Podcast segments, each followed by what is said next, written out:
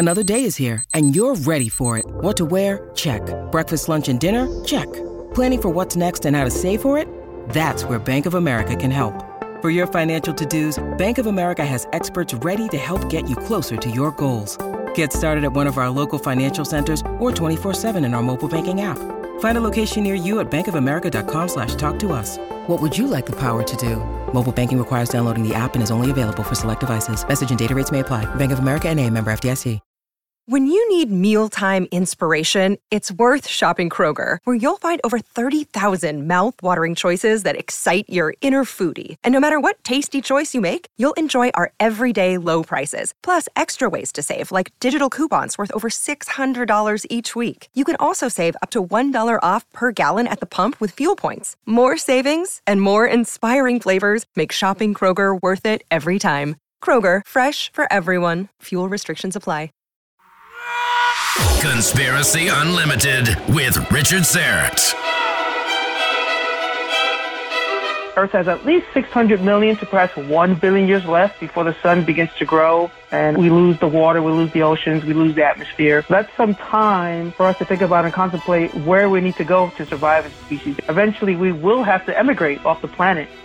If you enjoy Conspiracy Unlimited, why not become a Conspiracy Unlimited Plus member? For just $1.99 per month, you'll gain access to two bonus, exclusive commercial free episodes per month, plus access to my back catalog of episodes. To subscribe, just go to conspiracyunlimitedpodcast.com and click on Gain Access to Premium Episodes. Again, go to conspiracyunlimitedpodcast.com and click on Get Access to Premium Episodes or click on the link in the episode notes. Conspiracy Unlimited Plus for less than $2 per month. Why not sign up today? Conspiracy Unlimited with Richard Syrett. Pursuing the truth wherever it leads. Exposing evil and corruption the secret machinations of powerful elites. Revealing the high strangeness beneath the surface of our supposed reality. Coming to you from his studio beneath the stairs. Here's Richard Syrett.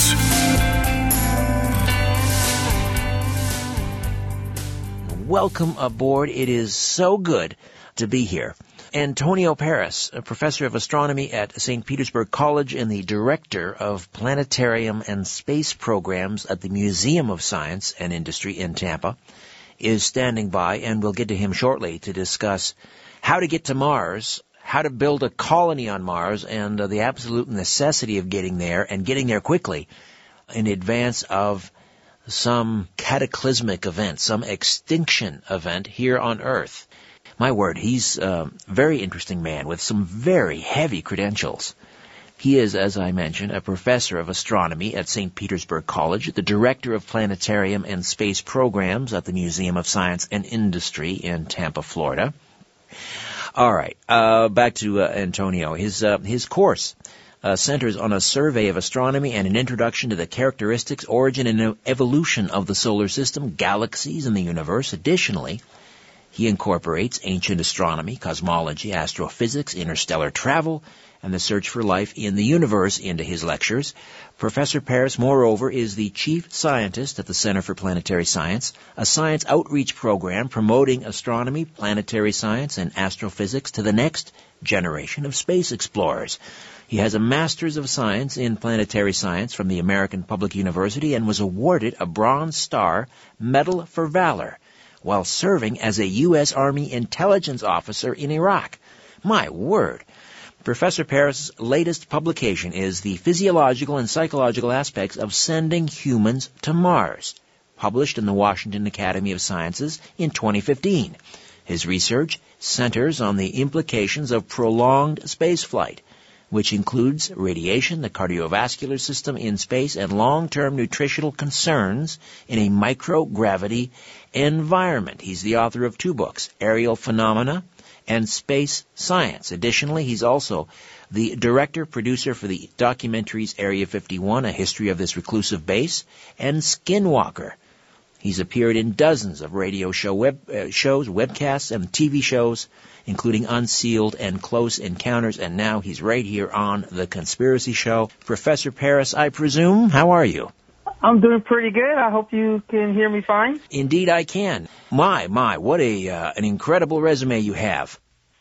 Uh, you do talk about extinction events. This uh, this is something you are yeah, uh, concerned about. Now, what in particular has you most concerned in terms of an extinction event? Is it uh, a, a, comet? Is it an asteroid collision? What's out there lurking I, I, in the blackness I, of space? Say, I would say in the near future, what really concerns me more is probably a human, uh, human, uh, you know, extinction event, whether it's a virus, a disease, war, war, especially, in our population. But if we pull that out of the side, the human factor, um, you know, the, the, the Earth has seen past extinction events, at least five in the last 400 million years.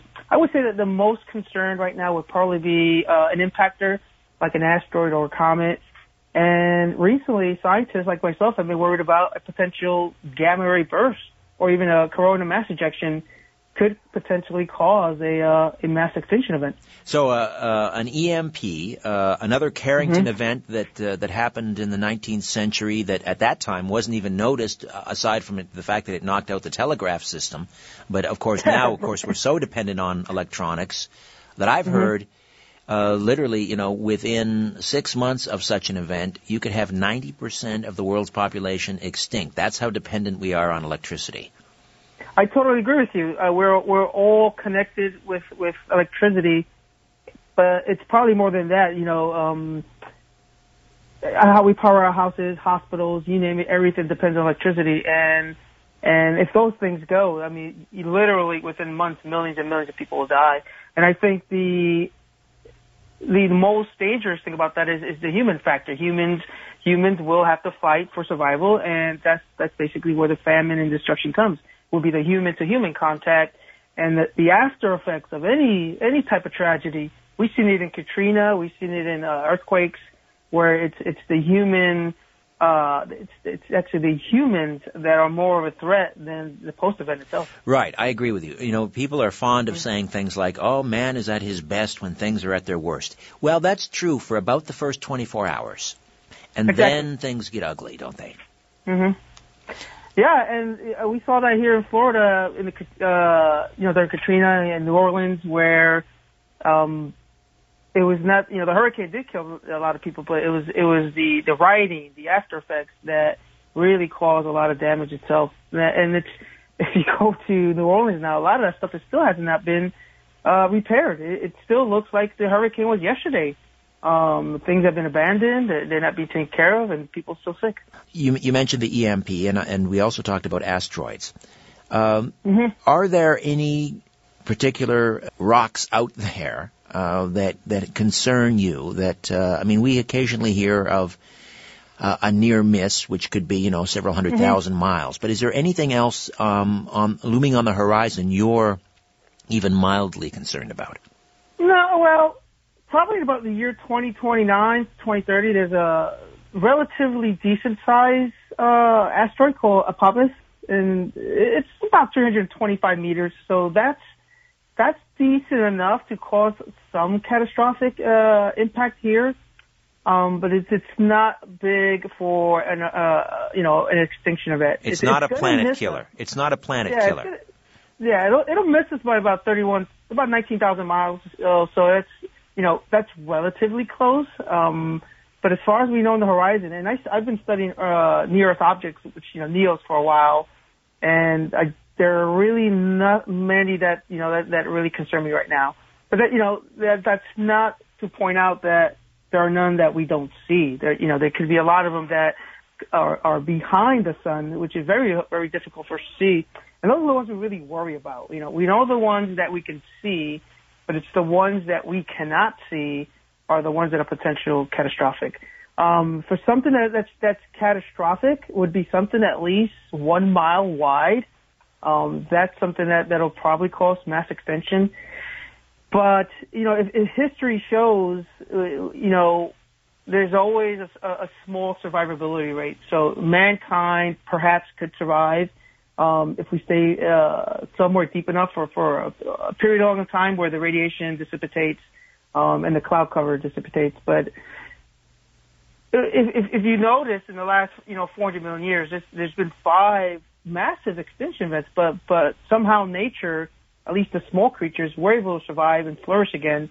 So, you know, if there was a mass extinction event in the future, I, I think there's a good chance that um, some some species will still survive. But nevertheless, it, there comes at a point, you know, we estimate at least Earth has at least 600 million to perhaps 1 billion years left before the sun begins to grow and uh, we, we lose the water, we lose the oceans, we lose the atmosphere. So that's some time for us to think about and contemplate where we need to go to survive as a species. And you mentioned that uh, eventually we will have to emigrate off the planet. Um, and well, there's so, a line of thinking that that is sort of our destiny too, uh, to spread yeah. our seed out there. Uh, we would have to if if, if we're going to survive as a human species because Earth Earth Earth is 4.5 billion years old, and when you look at it, it's it's basically on Social Security right now. It's retired. It's on Social Security, and 600 million years in the timeline is not a lot, you know, compared to the to the uh, uh, age of the universe. Mars Mars is a good first stop. It's like you know that pit stop on your way to uh, Disney or where you know wherever your family vacation is. But eventually, uh, the red giant will also make Mars uh, not hospitable. It, it, it already has a thin atmosphere. It doesn't have a uh, a warm core, thus no magnetosphere. So the first colonies on Mars will have a lot of stuff on their plate. You know, radiation is going to be a major concern. Um, the Martian regolith and dust is very dangerous. How so? Uh, How so? yeah, well, if it, if it gets into the lung system, it's, it's basically carbon dioxide glass that you're breathing. Carbon so, dioxide and, and so, glass. Yeah, and, wow. and, it also it's really destructive on the rovers. If you notice, uh, um, so the solar panels will be basically useless. The good thing about Mars is it has a lot of winds, so it is it does clean off a lot of the solar panels. All right, what do you make of this? Uh, excuse me, Professor Paris. Uh, this uh, having you on quite timely because, uh, according to some reports, NASA tomorrow will announce that they have discovered water on the red planet. How mm-hmm. important is that uh, to uh, for future plans of, of, of colonization? It's very important that water water can be used for so many things. Uh, let's, let's not even talk about drinking and potable water, but water the hydrogen can be used for power. Uh, the oxygen itself can be extracted from the water, so has multiple uses. Um, I, I don't know what they're going to announce tomorrow. I, I think I'm leaning on what you're saying. I, I, I, I think that's what it is. It's some type of uh, water was found, or at least ancient evidence of water, um, perhaps really deep in the regolith uh, it, with such a thin atmosphere, the only possible places where water can survive, where, where it's still intact, is probably really deep fissures or, or uh, craters where there perhaps might be some still perpetual darkness, like on the moon, and perhaps the, the water there can, can survive. Uh, but the thin atmosphere and the low pressure really makes it almost impossible for water on the surface to to uh, to exist. That's uh, not to say it could be deep in the water or something. It's kind of cool, but um, if that's the, if that's tomorrow's announcement, that's that's huge. That's uh, that makes it a little easier for humans to survive on the red planet. Uh, how important would the existence of water be on the planet if we aim, and I don't know if this is uh, achievable, and I'm projecting, you know, hundreds of hundreds of years into the future, but how important is water uh, for terraforming a planet? And maybe you can explain what in terraforming uh, is. Terraforming is is trying to uh, reverse at least the, the the process of an atmosphere being degraded and making the atmosphere uh, hospitable again. You know, that's basically lots of water in the atmosphere. Um, and the difficulty of that is is that we're, we're it's still a, a race against a dying planet. The planet itself is geologically dead, um, uh, and that's because it's a, it no longer has a warm core. A warm core is necessary because it's actually it's what gives us a magnetosphere here on Earth. Without the magnetosphere, uh, we will become geologically dead like Mars. So, so it's just a rock, essentially. It's a it's a big rock in space. It's yeah, basically that's what it is. And, and people always ask me why is it geologically dead? Well, it's smaller than Earth, and the compare a good analogy is is if you have a large potato and a small potato and you put them in a microwave and you take them out, uh, Mars is a small potato. It's going to cool a lot quicker than the larger planet like Earth. So Mars is already cooled off. It's, it's lost its warm core. Uh, it's geologically dead, and thus the chain reaction begins of of a, of a planet losing its atmosphere, uh, losing its pressure, uh, becoming exposed to solar winds and radiation. So it's it sounds like you're saying it's beyond the point of no return. It's probably beyond the point of no return, and in uh, most of the research I've done, I think Mars will be the pit stop for something further, perhaps the, the moons of uh, of Jupiter, like Europa. Um, potentially lots of water there, and, and as you know, the mission to Europa just got approved. So hopefully in about 11, 15 years, we'll finally reach that, that moon. But eventually, uh, I, I think people, it is possible. It is possible. And there's a lot of research and a lot of papers have written on terraforming Mars, but the energy requirements involved um, and the time necessary, literally, it'll literally take thousands of years. It's, it's not like the movie uh, Arnold Schwarzenegger was in. With, they terraformed it in within 20 minutes. Oh, but that's that's based on that's is, is that taking into account Moore's law? Yeah, exactly. It's you, got, you, we're fi- you just said it. We're we're we're fighting against something that that's geologically dead. I don't think we'll have the energy resources to uh, to terraform a planet where we can use that same amount of of energy to perhaps, in my opinion, is to build interstellar or intergalactic spacecraft and build generation ships, generational ships, and I think that's I think that will probably be the only way for a human species to survive in the long term. Right. So then, why Mars? It's it, because it's an intermediate measure. I think it's not just more. It's it's basically the next step in exploration. As as humans, uh, we are explorers, and the red red Mars is the next stop.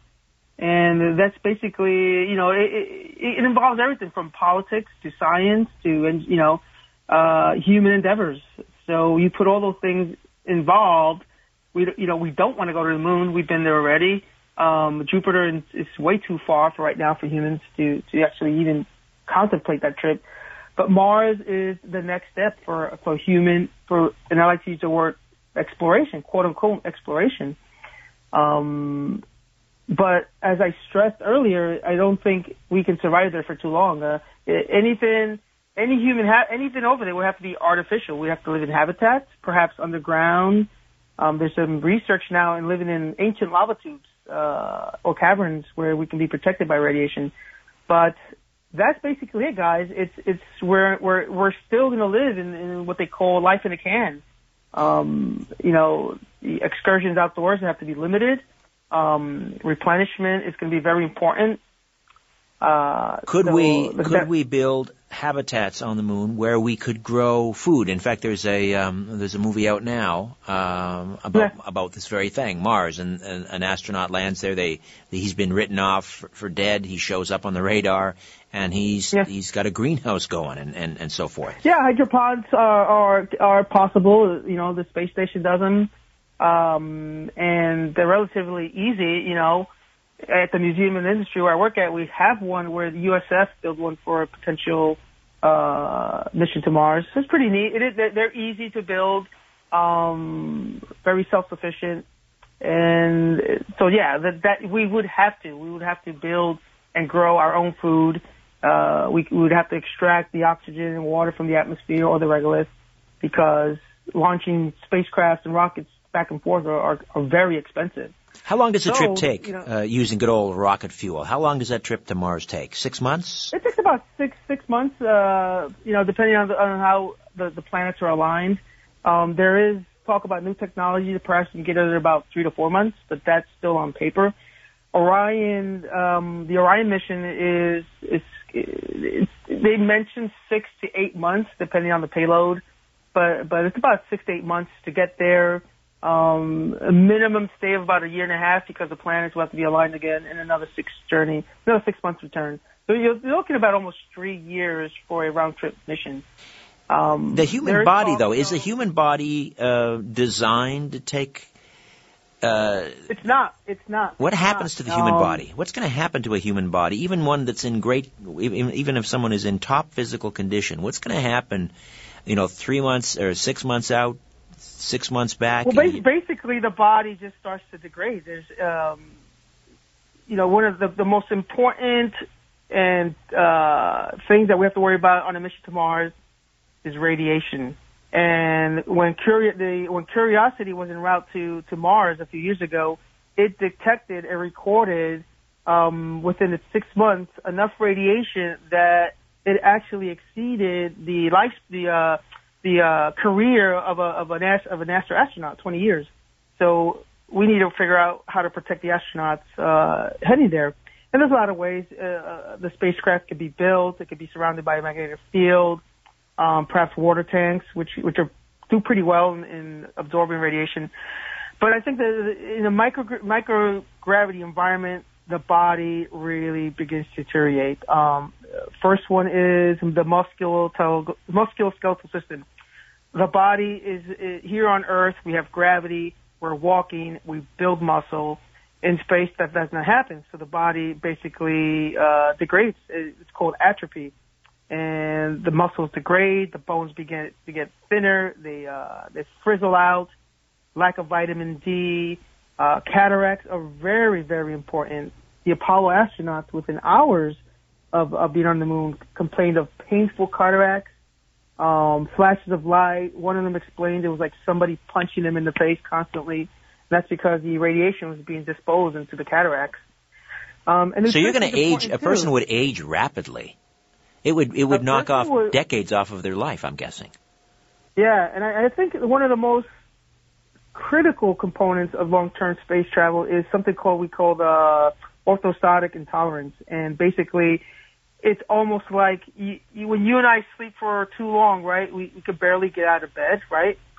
Uh, because the muscles basically began to waste away. Right. So imagine being in zero gravity, excuse me, microgravity for six to eight months. Um, you're not just gonna pop up, pop open the hatch and expect to walk. You, you see the astronauts come back to Earth after just a few months in space from the space station, and they're being carried out, right? They're on wheelchairs um, because they cannot walk when they when they come back to normal gravity.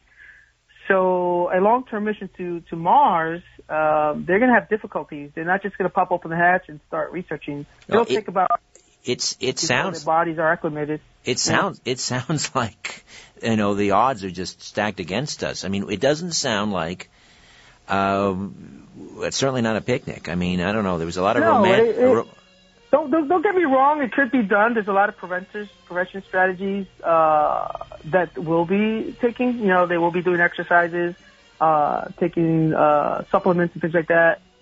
But nevertheless, you know, the the six months, eight months there, it, it will have. We, we're still learning a lot about humans in uh, zero gravity, and everything begins to shrink. The Okay. heart begins to shrink. All right, Uh, we. the, Uh, the, the, okay, let me just uh, jump in here, uh, uh, Antonio. Yeah, sure. We're coming into a, uh, a break here. We'll come back and continue to discuss the mission to Mars with Professor Antonio Paris. It's Kaley Cuoco for Priceline. Ready to go to your happy place for a happy price? Well, why didn't you say so? Just download the Priceline app right now and save up to 60% on hotels. So, whether it's Cousin Kevin's Kazoo concert in Kansas City, go Kevin, or Becky's Bachelorette Bash in Bermuda, you never have to miss a trip ever again. So, download the Priceline app today. Your savings are waiting. Go to your happy place for a happy price. Go to your happy price, Priceline. It's time to try the tea everyone's talking about. Nothing does what Life Change Tea does. They have no competition. Life Change Tea helps support a healthy body. It tastes great and leaves you feeling refreshed every day. I can't get enough of my pomegranate super tea. I brew two gallons at a time and let it steep in the fridge overnight, enough to last me the entire week. And every morning I have a 16 ounce glass of this amazing GMO non caffeinated herbal tea. It keeps me regular by providing a gentle cleanse every day. It gets the guck out as Get the Tea co founder Ronnie McMullen likes to say. I have tremendous energy and a clear and focused mind. I'm never gassy or bloated, and good health begins with a healthy gut. This pomegranate super tea is not available in any store. You need to go to getthetea.com. Do yourself a huge favor and give it a try. Go to getthetea.com and have a look around. I love the teas, but there's so much more at Get the Tea. There are products for glucose maintenance, your hair, skin, eyes, cardiovascular health, and immune support. Use the code UNLIMITED and all your orders ship for free. All of them. It's time to get your tea from getthetea.com. As you're staring up at the night sky, ever wonder who's staring back? No, me either. But I guess you better say it because of Richard, you know, he's all wrapped up in this stuff. Conspiracy Unlimited with Richard Syrett.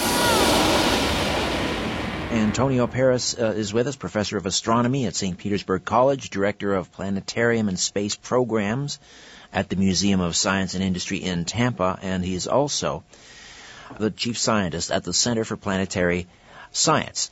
All right, so you know, I, I got to be honest. You're not painting a very rosy picture. Uh, I mean, I I would certainly. I mean, there was a lot of uh, people sign, you know, volunteering and want they wanted to be the pioneers that were going to land on Mars. And uh, boy, oh boy, I tell you, uh, after listening to, I know. I mean, I would not sign yeah. up for that. I would not want to pull the short straw on that assignment. It sounds like hell, quite frankly. It sounds like hell. this is for the listeners right here. I want you to go outside. I want you to go up to your car, tint the windows, and I want you to sit in your car without getting out for eight months. If you can do that, if you can sit in your car with tinted windows for eight months without getting out, you are a prime candidate for the uh, Mars mission. So, you think the first habitats are going to be that small? Um, they will have to. An ideal mission to Mars would be to send unmanned, drop the pods, and um, eventually, when the, the first colony arrives, there's something to for them to live in. Um, but eventually, it's going to be a, a slightly larger Apollo mission. The, the, the habit, the spacecraft becomes the habitat at the end. The biggest concern and the biggest issue, unfortunately, is money. It takes billions and billions and billions of dollars to launch a spacecraft into orbit and send it to Mars. That's the biggest drawback. If money was not a concern, there- there'd be rockets launching every hour, right, to Mars. That's the biggest concern. It- it- It's a, it's a big issue when it comes to money, and then selecting the right people from a physiological and psychological perspective. One thing we didn't mention is, is the psychology of being in a tin can for three years. That's going to have a toll on people. We, we've seen sailors in submarines go crazy. We've seen uh, explorers up in the Arctic spending years alone go crazy. So a psychological screening for a mission to Mars is also another big step. How many would you send up the first time? I think uh, Orion's shooting for four to six. They really haven't decided. And then He would they be uh, separated in their individual pods, or would they be able to interact? I, I think they would not be in the individual pods. I think it would be one large habitat that was probably built there, kind of like Legos, little by little. Okay. Um, I'm not, I'm not sure what's happening with your with your phone, Professor Paris, but I keep hearing a, a sounds like you're pushing a, a, a button and it keeps cutting out. I'm not sure what's happening. How about now? Is this better? so far, we'll see. Okay. Okay. So so the, um, I the- think I think I think in inflatable habitats, they're working on inflatable habitats where um, think of them like like big inflatable domes that are, that are can be protected by micrometeorites um, and some radiation exposure will probably be our best bet. Um, they're easy to stow, and once you get there, you can inflate these uh, habitats, and that that's probably the way to go. Okay, so uh, now I'm feeling a little better. Now it sounds like for the first four or six people, this Orion project, Mm-hmm. it's going to be tough for them. But the the ones that come after, uh, that will have a much larger habitat, uh, it's going to Yeah. get easier each time we go up. Is that the idea? Yeah, that's that's the intent. The intent is is uh, you know for each, each individual mission, it's kind of like the the International Space Station. It's built um, uh, per launch per payload, so it gets larger and larger and larger. Um, and as it gets larger, then uh, it's you know you have more crew members to to man um, the habitats on Mars. I think initially it's going to be mostly scientists and doctors, engineers, uh, before you see any uh, families and things like that um, that are actually going to go there and, and die. I think most the initial astronauts will return. It, um, I know there's some private entities out there that want to do a, a one-way mission to Mars. Uh, that's a possibility. Uh, so know, give us a, give us some them. time markers here. Uh, first of all, uh, if you know all hands on deck and we put the necessary resources into this, how soon could we get this first mission to manned mission to Mars, where they they start to lay down sort of the the, the building blocks? How how long? NASA, NASA's, NASA's hope, NASA's uh, milestone right now is 2035. 2035, the Orion mission is is off to Mars. Um, 2036, they, uh, it's boots on the ground, and that's that's their vision, and that's kind of the the uh, the mile markers and the, that they set. Other companies out there like Mars One are, are a little earlier, 2025. Um, uh, you know, I like Mars One, but there's a lot of uh, speculation whether or not it's, it's actually feasible. Uh, all right, so uh, 2025, 2035, in that window somewhere, we'll have boots on the ground, as you described it, and they'll be building these little uh, tin cans initially. Uh, but then from there, we could have inflatable, inflatable uh, domes, and uh, I mean that really opens up, uh, you know, the possibility in terms of, Yeah. you know, we could have essentially uh, hotels up there. We could have swimming pools, uh, greenhouses. It could be quite comfortable. It, it could be, yeah. You know, given enough energy and and necessary resources, after a couple of hundred years of, you could have a, a potential decent sized colony up there. Um, I think the biggest drawback, and I should have mentioned this earlier, is reproduction. Uh, radiation has a real toll on sperm and, egg, uh, and eggs, and um, basically NASA has concluded that six months in space basically killed and destroyed uh, the testes, uh, you know, the sperm cells in the testes. oh boy! All right. Well, how, how are we going to get around that one? Well, we, you know, uh, believe it or not, and this might sound a little weird, but the NASA astronauts that go to the space station, um, from what I understand, is that they actually have their sperm cells uh, frozen, so that when they return back to Earth, and that's not a conspiracy, that's actually true true science. Right. Okay. So if they come back to Earth, um, they do have a way of reproducing um, artificially. Yeah, but here Well- on Earth, what about producing on the red planet? We don't know. We haven't we haven't done the science. We we tried to do the science with rats, and, and it's been inconclusive or or failed experiments.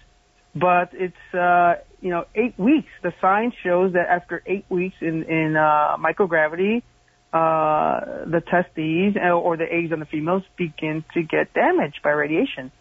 So that's that's an issue. That's an issue if if we're going to survive as a species how are we going to reproduce? Um, and we just, there is no answer to that right now. Uh, it, sounds like you know, and I'm coming. I, I put everything through my my faith filter and so forth. But uh, excuse me, I know you're a man of science, but it sounds to me like I mean, we uh, the, the big man in the sky just does not want us out there spreading our seed. That's a possibility. We're, we're humans. We're, we're our, this is our home planet, our species. Um, it, it could be that nature has selected us to, to be constrained to this planet.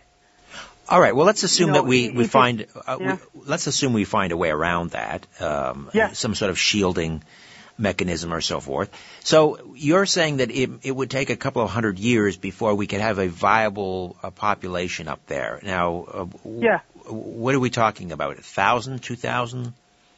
I'd maybe, maybe a thousand or two. It all depends on, are we there commercially, which probably would be faster if the commercial space industry, um, figures out a way to make a profit and while we're there. They would do it a lot faster than the government, but easily, yes. It- it- Okay, let's let's let's take this back. If we launch a crew of six, which seems about the right payload, once twice a year, so we've got what's that, twelve?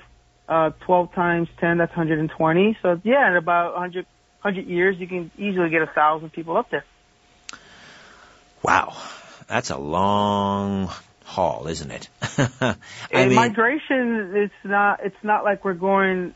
It's not like we're packing up in our apartment and moving from Tampa to uh, Miami. It is, no, it is not. It is It is dangerous. not. It's a dangerous trip. Um, there will be failures along the way. if you if you saw this year alone, would would we lose about three or four launches, right? Yes. SpaceX, uh, Orbital Sciences, all lost their spacecraft. So there will be failures along the way, um, and we learn from those failures. Hopefully, there are no human casualties on the way to Mars, but it's going to be slow. It's going to be really slow, and I think for you and I, uh, we'll still be around 2035 when the first humans uh, colonize Mars and return safely, hopefully. But isn't this but, all uh, assuming that there isn't some black swan uh, event? I'm not talking about a, uh, uh, uh, an extinction event. I'm talking about some yeah. technological development. I had a, well, I was hosting Coast recently, and I had a, a guest on who said that you know warp speed. We know we know how to do it now. We just we need to locate. We need to find a way to to tap into the uh, essentially the antimatter that's all around us. Um, but he he said that warp speed could be within our grasp in the next 100 years. Yeah, I saw that article too. It's totally possible. Um, it's it's all about money. Who has the 500 million dollars to launch uh, uh, an endeavor like that to build build that? Um, there are a lot of different types of rocket propulsion on on the books, different ones that we can reach even uh, um, fairly close to the speed of light if, if it's long-term acceleration. But it's it's about building something that's feasible and quick, you know. And we we just don't have the technology right now um, to build something. People, what? you know, and, and the analogy is like you know. I, people, it, I always use this analogy. It's like Christopher Columbus, you know, not building the wooden ships because he's going to wait on airplanes before he, you know, to go to America. That's not really possible. Right. He's going to go no matter what. Right. So we've got, basically we got is dingy little ships, sails going to Mars, and eventually we'll get better. Technology will get better. Uh, and and uh, what about these intergenerational uh, ships? You're talking about having uh, um, people in space for yeah. for generations. So it could be a mm-hmm. hundred years. Um, yep. in, and this would be uh, the idea, of course, is going to, to, to distant stars or, or yeah. It, eventually, we'll have to find a habitable planet, and a habitable planet means something that's comparable to Earth. Um, we are slowly starting to learn that there are lots of habitable, not habitable planets, but a lot of extrasolar planets in the solar, in the universe. And we just need a habitable planet that's relatively close, a couple of light years away, and it'll be generation ships that'll get there thousands of years later. Um, how do we do that? Could it be frozen embryos uh, that eventually awaken, and robots will, will be the parents, or the generation ships where it's the great, great, great, great, great grandkids that eventually reach the final destination. Um, cryogenics, could we put uh, a population to sleep and eventually wake them up as we get there? Those are all possibilities, but the bigger picture is eventually, if we're going to survive, we have to find a habitable planet to actually survive on. And Mars at, at this point is not is not really the ticket boy, there are just there are no shortcuts here. There's no magic wand. Uh, this is hard sledding ahead of us, isn't it? I I I I, I think if you look at technology, how you know catapulted in just the last 15, 20 years, I think I think uh, about 120, maybe 100, 200 years from now, um, that'll be a possibility. We'll have better engines. Um, it'll be a point where Mars is just a you know it's it's a trip down the road, maybe a month or two, and perhaps thousands of years from now, if we haven't killed ourselves off in a war or something, um, we'll, we'll, we'll have some really cool technology, better engines that'll get us really, really a lot faster, um, even past, uh, beyond the solar system. All right, uh, we have about uh, I don't know four and a half minutes uh, left, and yeah. I I, um, I couldn't let you go without talking about. I mean, you have a very interesting background. Uh, I mentioned the Medal of Valor for your, your intelligence work in Iraq, and of course we have the Center for Planetary Science. Uh, but you are also you are involved in this documentary on the Skinwalker Ranch out in uh, is that Ballard, Utah, I believe. Tell me about yeah, that. that. How did you become involved in that? Yeah, so um, I'm I like to study uh, UFOs um, on a part-time basis. It used to be a really almost a full-time basis since I got a real job that pays the bills. so one of my one of my cases was from various people who witnesses who said, okay, you got to come out to Skinwalker Ranch, and so my team and I um, went out there. Uh, and we investigated the ranch for a couple of nights, and it was a really good experience. We did see some strange stuff, a couple of strange orbs, a couple of strange uh, shadows here and there, um, unusual movement on the ranch. But uh, it was a shotgun investigation, a drive-by, and I hope to go back. Um, I couldn't really make any conclusive evidence of what that orb was, or what the strange shadows were, but I, I would love to go back and investigate it. It's a very eerie place. Um, I, w- I we interviewed a lot of people, dozens of witnesses out there, including the sheriff, state police, the, the, the tribal police. And what's interesting is that for every person we asked, uh, one would say, "Oh my God, there's been crazy, strange activity, UFO, paranormal, you name it." And then you can interview the person right next door, and they would say, "I haven't seen anything," and they've been there for 20, 35 years. So the the whole if I if I've got one minute left, the the uh, I guess the the theory is that Skinwalker Ranch is a portal. It's a portal for something uh, for strange activity, um, and this this thing they call this this this entity can manifest itself to whatever it wants. It can manifest itself to an alien, uh, a werewolf, um, a skinwalker, uh, black triangles, ghosts, demons, um, and that that's why we went to go investigate is to see what is this thing, why wasn't it there. The big conspiracy is that, and this is what your audience is going to like, is that the ranch is owned by Bigelow, and Yes, uh, yes. big conspiracy guy, and the the guards. There's actually guards there. Uh, it's a company called URS. Uh, URS used to be EG&G. It's the same company that uh, that protects Area 51. So currently, so it's currently the same. And he's very big into private space exploration as well. Yeah, he's a, he's a, he's a, he's big into that as well. So Is he not building- Is a Bigelow. Isn't he building that some of these habitats that he thinks could be used on Mars? He's building one for orbit, for for orbital orbital Ah, okay. uh, habitation hotels in space. All right. But the same technology, um, it's also being uh, studied for habitats, not just on on uh, Mars, but also on the moon. Okay, so sorry to interrupt, but so back to the ranch. So yeah, Bigelow Yeah. owning this ranch uh, and the Mhm. security involved in the sec- the uh, the camo guys, right? The camouflage guys. Yeah. Area so 51. apparently, the, the the the conspiracy is that Bigelow is is trying to exploit the the uh, this portal that's there for perhaps um uh wormhole travel. We you know figure out if if, if there is a portal there. First off, um, can it be used for other purposes, including uh space travel? So that that's the theory. Um, at least that's uh, one of the theories. It's an. I mean, I mentioned your resume being kind of a, a mixed bag. Uh, Mm-hmm. wh- what are your your colleagues? I mean, it's a pretty conservative group, is it not? When we're talking about astrophysicists, uh, what do they Yeah, make so- of your your extracurricular activities? Yeah, they love it. In fact, most scientists I know are all closet uh, UFO lovers and things like that. My my oh, is that right? A little different. That's interesting. I didn't oh know that. yeah, of course. Uh, my story's a little different. You know, here in the military, I was injured, unfortunately, so um, had to get out of the military and went to college to study uh, astrophysics, and that's so two careers. But nevertheless, it's still a hobby. Um, as long as I, when it comes to science, I stick to the scientific process, and when it comes to pseudoscience, I stick to pseudoscience. I don't try to mix the two. I can use my background skills uh, to study UFO phenomena, uh, but I have to be careful not crossing that line. And most people understand that. So I'm, I'm still being published. I'm still writing books um, because the two never actually, you know, cross waters. Well, I am uh, very pleased that we finally met, uh, Professor Paris, and I hope you'll come back again and again. Thank you for this. Okay. All right, buddy. Thanks for everything.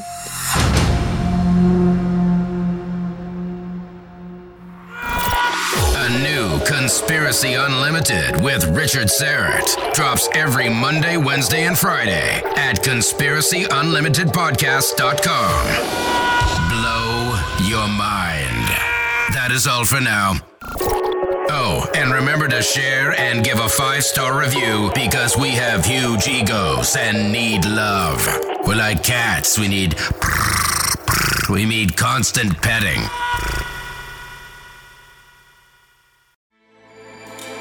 With everything you have on your plate, earning your degree online seems impossible. But at Grand Canyon University, we specialize in helping you fit a master's degree in education into your busy day. Your graduation team, led by your own GCU counselor, provides you with the personal support you need to succeed. Achieve your goals with a plan and team behind you. Find your purpose at Grand Canyon University. Visit gcu.edu.